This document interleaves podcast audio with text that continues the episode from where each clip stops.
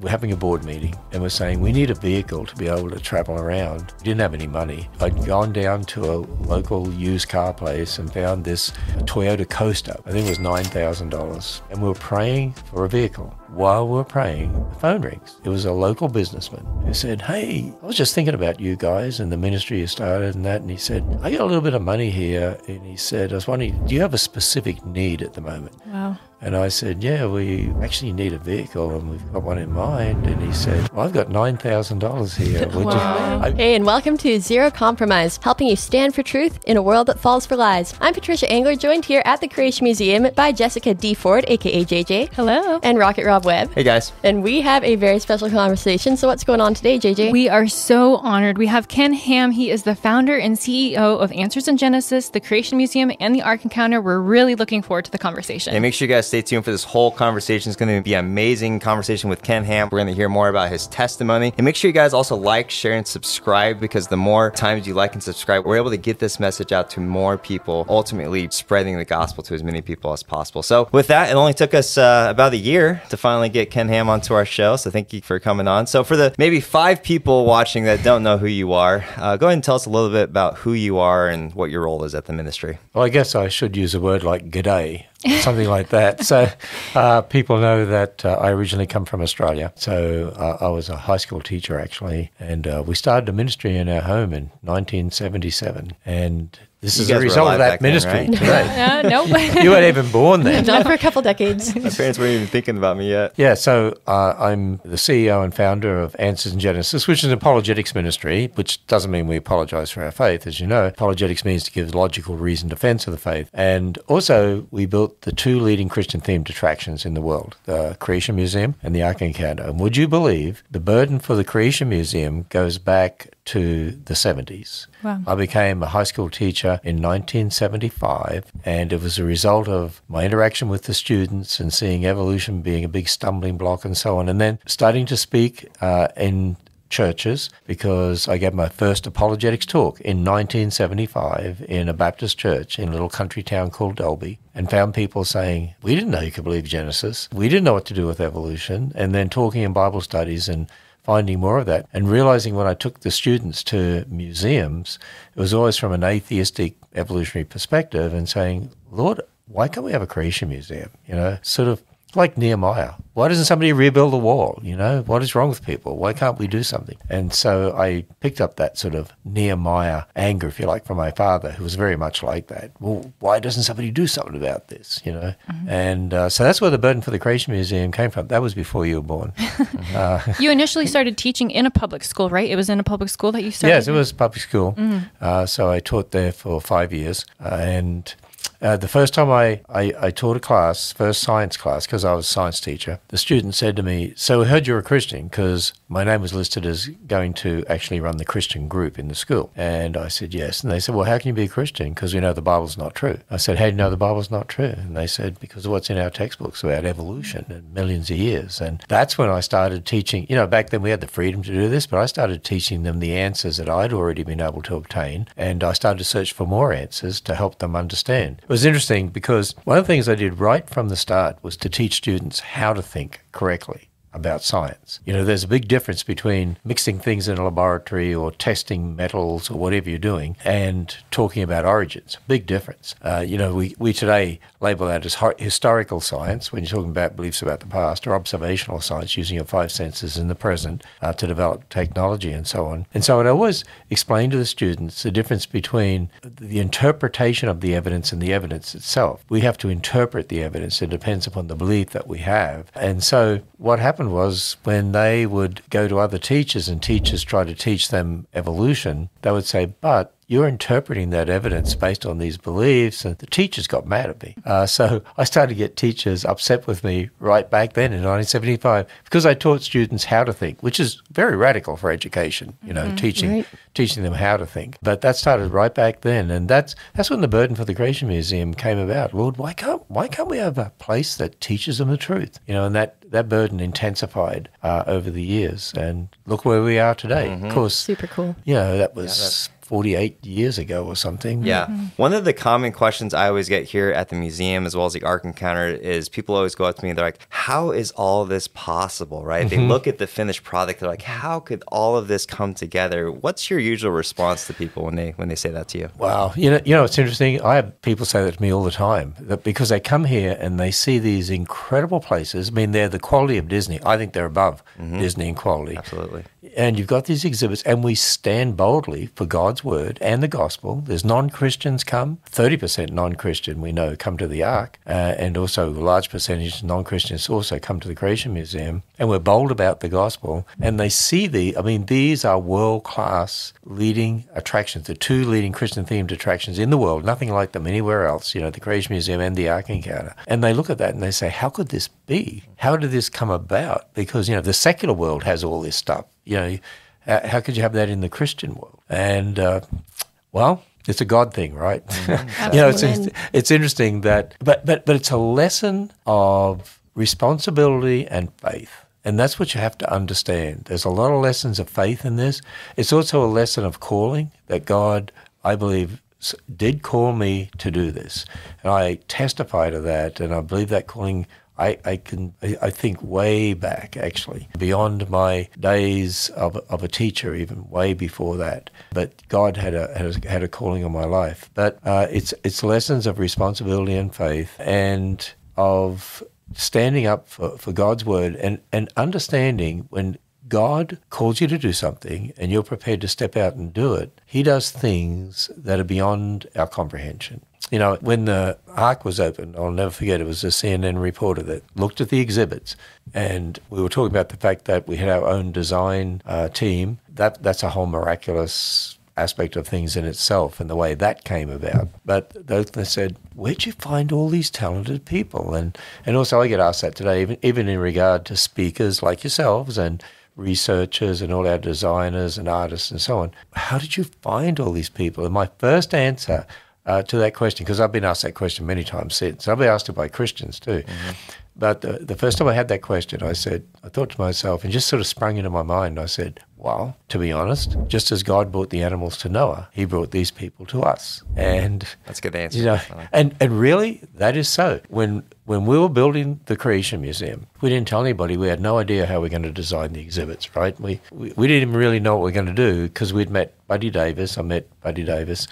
Uh, and uh, he uh, had that was in 1994, and he had these dinosaurs that he sculpted and was putting them in shopping centres and renting them. And I talked about the burden I had for a creation museum, and he said, oh, "I'd love to see our dinosaurs in a creation museum rather than being in sh- shopping centres and us travelling around all, all these places." So when we were building the creation museum, uh, we were contacted by a man called Patrick Marsh. Now Patrick's with the Lord now, but Patrick had heard about the creation museum. That's even an interesting, miraculous story in itself and contacted us and said, you know, I work for Universal Studios. He designed the King Kong and Jaws exhibits down there in Florida, and he was worked for theme parks all around the world. And he said, um, I'm a Christian, I'm a creationist. Can I come and design your exhibits? I believe I can take them to a level, you know, equivalent of Disney and so on. And it's interesting. There, there's a whole story in regard to how we how we then were able to meet up with Patrick because he was in America and he thought we weren't interested because we didn't respond, but we didn't get his email, and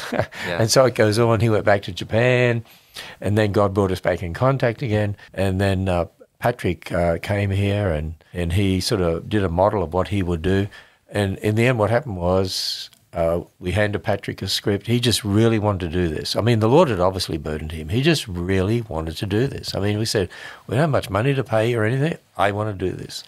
And so I handed him a script of the seven C's. And that's what I always wanted to see that linear walk through history creation, corruption, catastrophe, confusion, Christ, cross, consummation.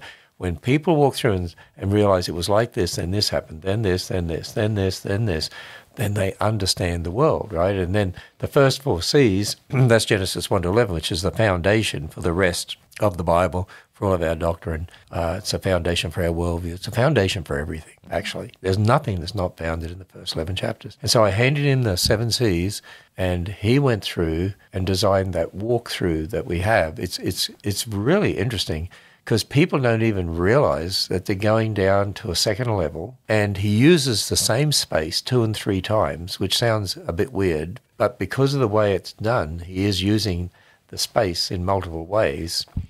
And a museum, it's like, you know, do you know, do you know Doctor Who?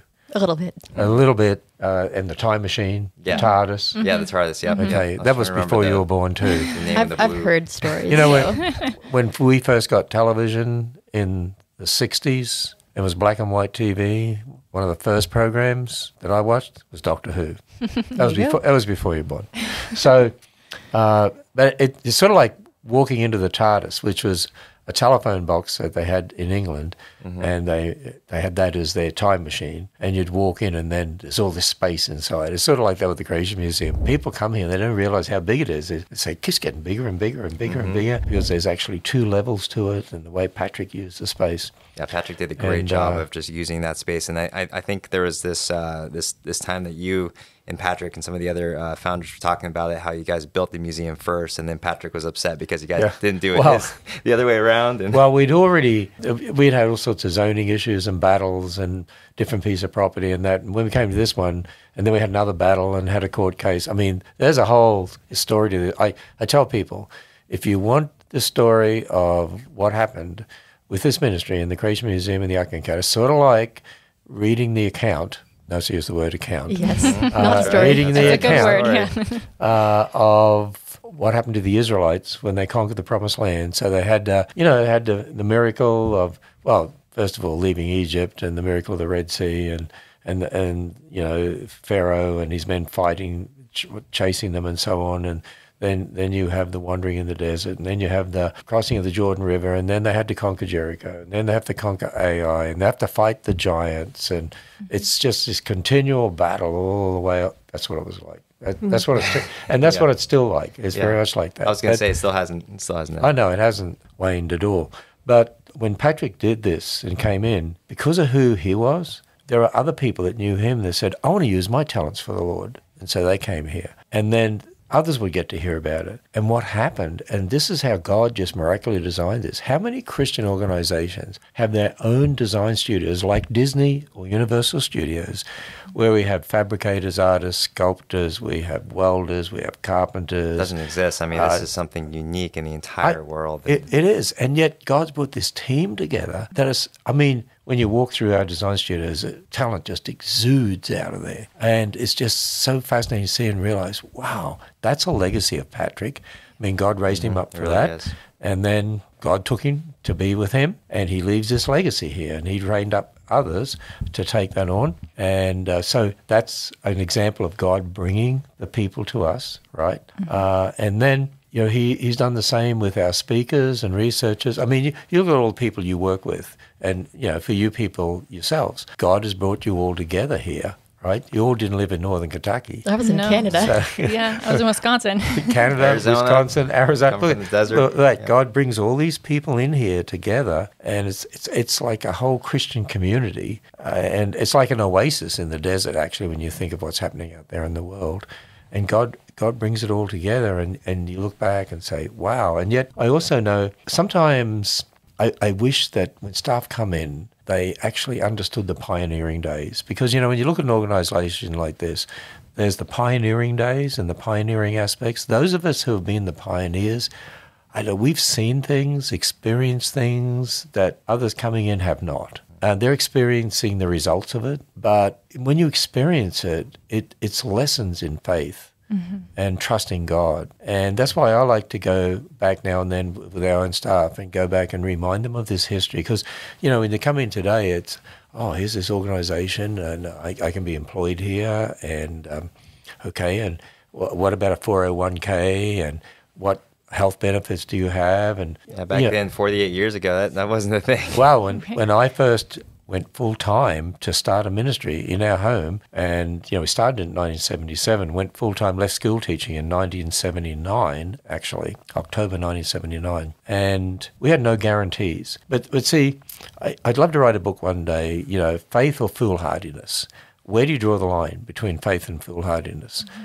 Because people say, so you just left and trusted God would supply your needs. Well, yes, but it's it's not just like that. Right. Right. So one of the things we did and I did was I called a number of our friends and others and wrote to people and said, if we went full time into this ministry, would you consider supporting us in some way, financially or whatever, mm. so that we could do this? And quite a number of those people said, yes, we would. Yeah, so it's that balance So- of faith and responsibility. So my responsibility was to check that out, right? And you know, our parents said they would support us, and so then, as soon as I went full time, I wrote a letter to these people. I mean, you know, it might have been fifty letters. I thought that was a lot. uh, now we now we mail out Yeah, fifty thousand.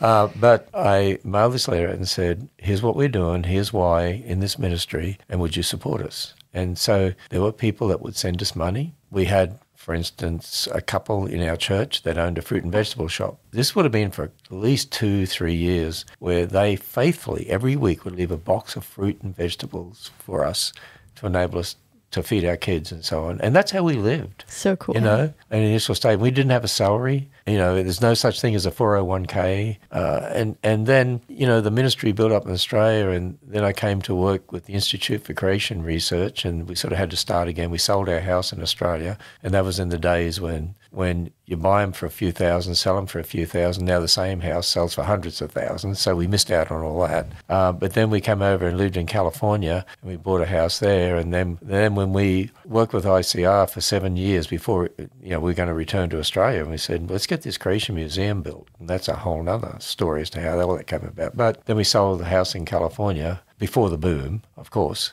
It's always been like that all the way along. So we never made anything from those.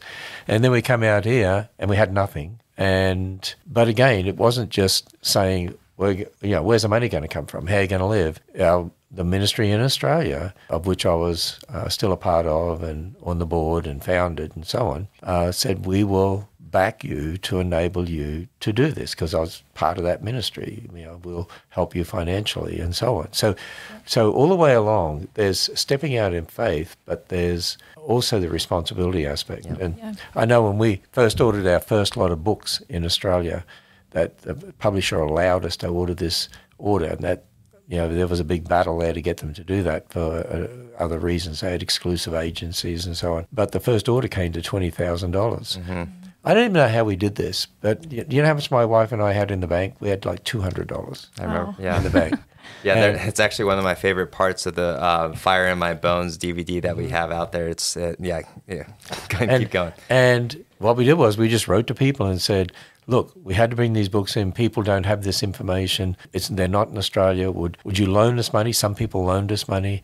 Um, some people gave us money, and I remember when we were we were sitting on the on the front landing of our house, and we had three thousand to go. We're thinking, how on earth are we going to get three more thousand? I mean, how's this going to happen? You know, we, we've already got seventeen. I mean, to us that was like today. It was like raising ten million dollars. You know, um, because you know in those days. Twenty thousand dollars is an enormous amount. Of, I still look back on that and say, I don't believe we. How do we do that? We actually agreed to do that, and we were sitting there, and a car pulls up, and I'm not kidding. This guy comes out, and I recognized him. He went to a particular church in the area. He came and said, "My wife and I really want to help you guys get this ministry into Australia. We really need these materials." And he said, "I've had the burden to help you." And he hands us a check for three thousand dollars. That's So so cool. cool. That's so awesome. Every time I hear that story, it just That- it, that amazes chills, me. yeah. That's the awesome God that we serve. Absolutely. And you And- can see his, yeah, just like patterns in how he works like that, mm-hmm. providing what you need at the right time. Mm-hmm. And I've seen, we've seen miracle after miracle. We call them Red Sea events. Mm-hmm. Love it. And there's been so many Red Sea events. Another time, we were sitting in the warehouse we'd re- uh, we'd rented in, in the office there,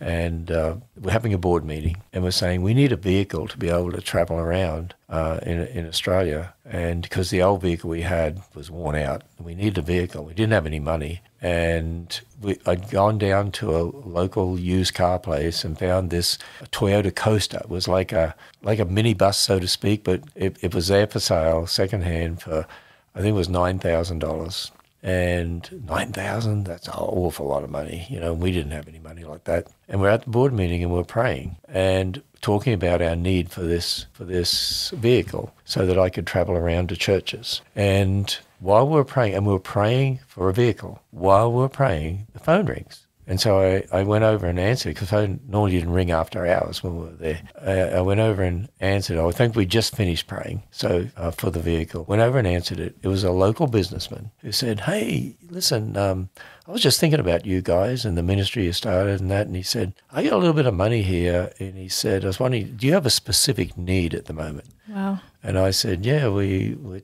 we actually need a vehicle and we've got one in mind. And he said, Well, I've got $9,000 here. You? I, it was the exact amount that this, this uh, vehicle was going to cost. I think it was nine. It was either nine or 10, but I know it was the exact amount. It's so amazing to see the provision of, of God throughout all of it and all of the faithfulness. And you mentioned responsibility and, and the obedience. And you were talking about the battles. It's a testament to you, too, for standing firm on the authority of God's word through all of that. And I'm curious to know, and we talk about worldview a lot here and the, the importance of standing on a biblical worldview here at the ministry. There were people in your life that influenced you to stand on the authority of God's word and a biblical worldview. So, who are the people in your life that influenced you to do that? Well, the people that influenced me the most, and this is how it always should be, actually, were my parents. Mm. My father and my mother. My mother was such a godly, godly lady. She just loved the Lord and she just loved telling people about Jesus. And right from when we were born, I mean,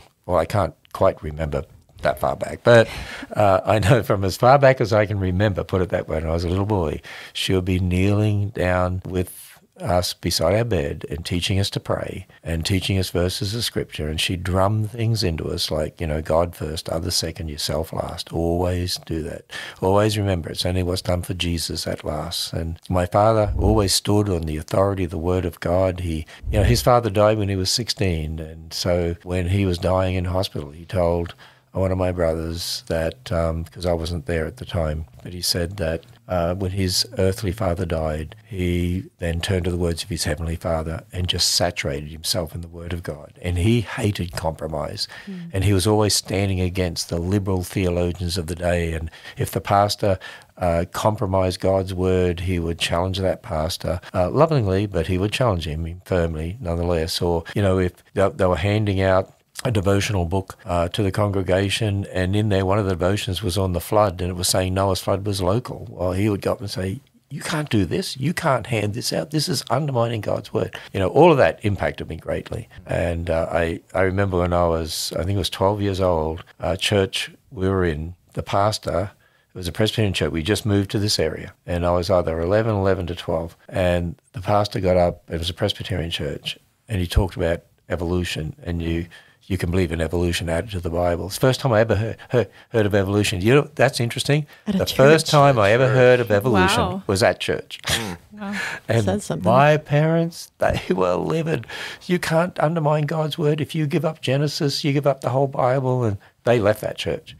Um, and that was the year, if for a funny story for you, that was the year we used to have um, what do you call them over here? Costume parties. We they call them fancy dress balls in Okay. Australia. Okay, yeah. And uh, they had them at school. They have their fancy dress time. They would come dressed up as Robin Hood or whatever, you know, all that sort of thing. And so that year, because of that, my parents dressed me up in, in an ape suit with an ape mask, and I had a potted plant with a tree. It said "My Family Tree" as a sign. Yeah. It was a spoof on it. By the way, if you on guys want to see that picture, make sure you guys pick up the Fire in My Bones DVD. You guys can see it for yourself. Absolutely. So um, it was funny to look back on that picture and say, "Oh yeah, that was my parents. That was their spoof on evolution. that's that's what it's so all about." Yeah, so speaking of Christian parents and really raising up the next generation to stand firmly on the authority of God's word and the truth of God's word, we have a resource that you wrote called Will They Stand? Um, Parenting Kids to Face the Giant. So go ahead and give us a quick overview of why, what, what really motivated you to write that book. You know, some people say this is the most powerful book I've written. That's- that's in my Uh, opinion. It's certainly different to any other book I've written, uh, and it's all about the family because the family is the first and most fundamental of all human institutions God ordained in Scripture, and the family is the educational unit God uses to to transfer that spiritual legacy from one generation to the next. And the devil knows you destroy the family,